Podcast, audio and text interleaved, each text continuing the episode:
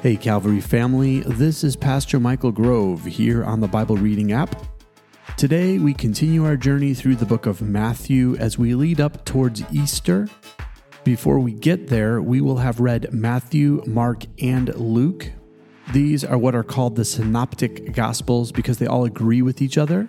So, this is just helping prepare your heart as we get ready for that Easter season. But here we go, jumping today right into Matthew chapter 18. About that time, the disciples came to Jesus and asked, Who is the greatest in the kingdom of heaven? Jesus called a little child to him and put the child among them. Then he said, I tell you the truth, unless you turn from your sins and become like little children, you will never get into the kingdom of heaven. So anyone who becomes as humble as this little child is the greatest in the kingdom of heaven. And anyone who welcomes a little child like this on my behalf, is welcoming me. But if you cause one of these little ones who trust in me to fall into sin, it would be better for you to have a large millstone tied around your neck and be drowned in the depth of the sea.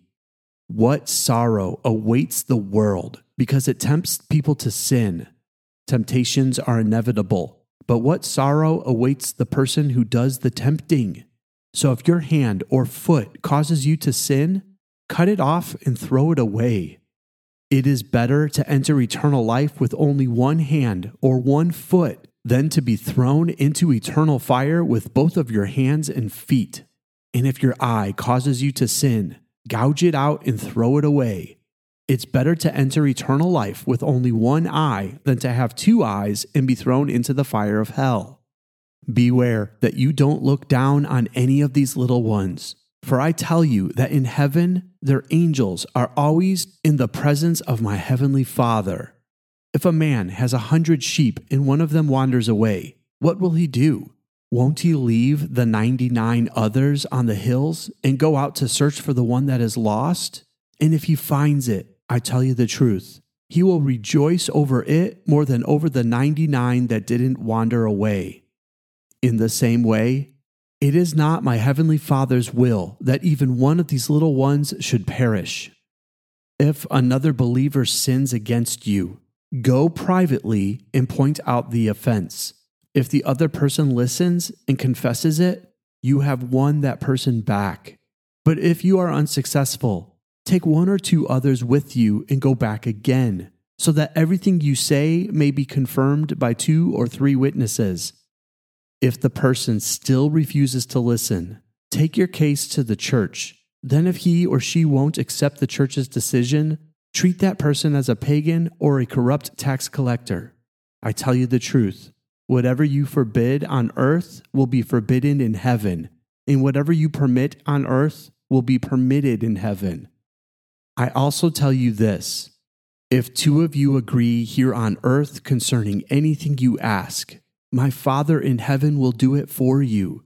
For where two or three gather together as my followers, I am there among them. Then Peter came to him and asked, Lord, how often should I forgive someone who sins against me? Seven times?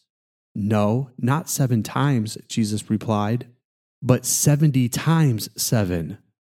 Therefore, the kingdom of heaven can be compared to a king who decided to bring his accounts up to date with the servants who had borrowed money from him. In the process, one of his debtors was brought in who owed him millions of dollars. He couldn't pay, so his master ordered that he be sold, along with his wife, his children, and everything he owed to pay the debt. But the man fell down before his master and begged him, Please be patient with me I will pay it all. Then his master was filled with pity for him, and he released him and forgave his debt. But when the man left the king, he went to a fellow servant who owed him a few thousand dollars. He grabbed him by the throat and demanded instant payment. His fellow servant fell down before him and begged for a little more time. Be patient with me, and I will pay it, he pleaded. But his creditor wouldn't wait. He had the man arrested and put in prison until the debt could be paid in full. When some of the other servants saw this, they were very upset. They went to the king and told him everything that had happened.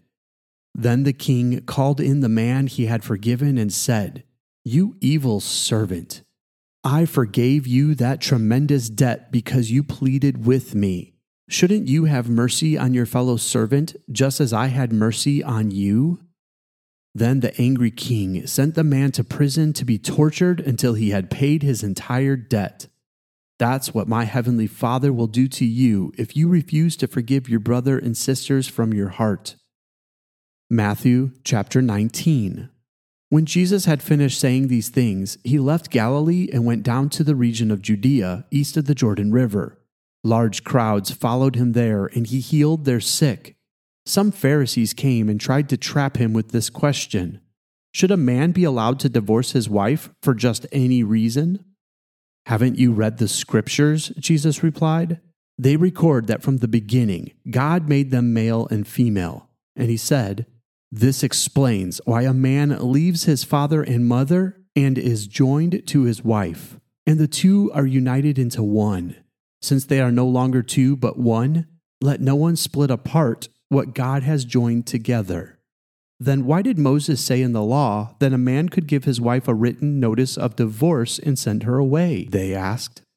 Jesus replied, Moses permitted divorce only as a concession to your hard hearts but it was not what God had originally intended. And I tell you this whoever divorces his wife and marries someone else commits adultery, unless his wife has been unfaithful. Jesus' disciples then said to him, If this is the case, it is better not to marry. Not everyone can accept this statement, Jesus said. Only those whom God helps. Some are born as eunuchs, some have been made eunuchs by others and some choose not to marry for the sake of the kingdom of heaven. Let anyone accept this who can.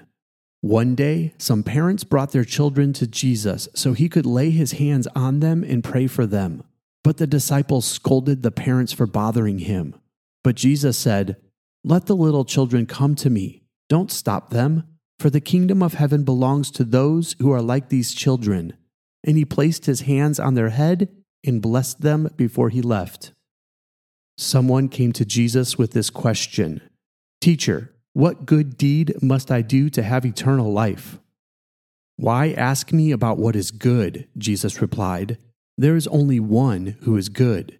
But to answer your question, if you want to receive eternal life, keep the commandments. Which ones? the man asked. And Jesus replied, You must not murder, you must not commit adultery, you must not steal. You must not testify falsely. Honor your father and mother. Love your neighbor as yourself. I've obeyed all these commandments, the young man replied. What else must I do? Jesus told him, If you want to be perfect, go and sell all your possessions and give the money to the poor, and you will have treasure in heaven. Then come follow me. But when the young man heard this, he went away sad for he had many possessions. Then Jesus said to his disciples, I tell you the truth, it is very hard for a rich person to enter the kingdom of heaven. I'll say it again. It is easier for a camel to go through the eye of a needle than for a rich person to enter the kingdom of God. The disciples were astounded. Then who in the world can be saved? They asked. Jesus looked at them intently and said, Humanly speaking, it is impossible, but with God, everything is possible. Then Peter said to him, We've given up everything to follow you. What will we get? Jesus replied, I assure you that when the world is made new and the Son of Man sits upon his glorious throne, you who have been my followers will also sit on twelve thrones, judging the twelve tribes of Israel. And everyone who has given up houses or brothers or sisters or father or mother or children or property for my sake will receive a hundred times as much in return and will inherit eternal life. But many who are greatest now will be least important then, and those who seem least important now will be the greatest then. This concludes the reading for today. Let me give you a few thoughts before we end our time together. I just want to revisit this parable of the unforgiving debtor for just a second. Jesus told this parable about a man who was forgiven his debt, but then went and refused to forgive someone else's debt. In fact, the man was forgiven a large debt, but then wouldn't forgive the debt of one of his servants who owed him a small amount of money. I know we can look at this story and think, it's so mean that that man would do that. How could he forget that he was forgiven a huge debt and then turn around and be so mean? But remember, Jesus was telling this parable to everyone who would hear it because he knew that all of us could relate to this story. Right now, you're probably thinking, How? I can't relate with this. But I want to ask a question Why is it so hard to forgive other people? Whenever I ask someone this, they usually respond with, But Pastor Michael, you don't know what they did to me. Or, But you didn't walk through this. You could never understand. Okay, that's valid. No one could ever truly understand why you feel the way you do. Even if their experience was exactly the same, they can't bring your past, your chemical makeup, your thought process, or the way you deal with things into the exact same situation. But here is the thing. There's a reason that back in Matthew 5:23, Jesus said this. If you're presenting sacrifice at the altar in the temple and you suddenly remember that someone has something against you, leave your sacrifice there at the altar. Go and be reconciled to that person. Then come and offer your sacrifice to God. God knows whether you can admit it to yourself or not. That when you aren't in right relationship with someone for any reason at all, it strongly affects your relationship with God and with other people. Think about it this way if someone has offended you and said something mean to you, anytime anyone says something that even remotely feels the same, you burst out at them. Why? Because you've associated the entire problem on them. When someone doesn't put you first and does something selfish, you take it out on everyone in your life that doesn't start the conversation with, Oh, how are you today? The list goes on. When we have a problem with somebody else, we associate the way other people act towards us with the same problem. Whether you're ready to admit it or not, Unforgiveness affects the way you view the world.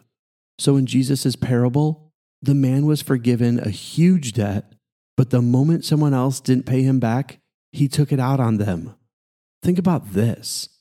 If the man was about to be thrown in prison and lose it all, he probably thought through every single person in his life that owed him money. In that moment, he probably sat there and put blame on them and thought about how generous he had been, even though he didn't really have the money to do so.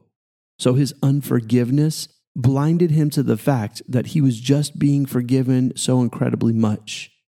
The main point of Jesus saying this was to remind you how much you have been forgiven, that while we were still sinners, Christ died for us.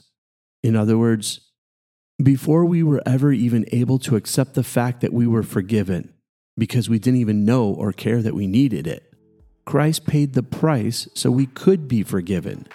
If He can do that for us, we should be able to forgive anything someone else does to us. Look, the truth is, forgiveness isn't easy. It takes work. But for your sake, in the sake of others in your life, find forgiveness wherever you can. Let go of the hurt, move past the pain, and release the hold that someone else has over your life. That's all the time we have for today. I love you and God bless. Thank you.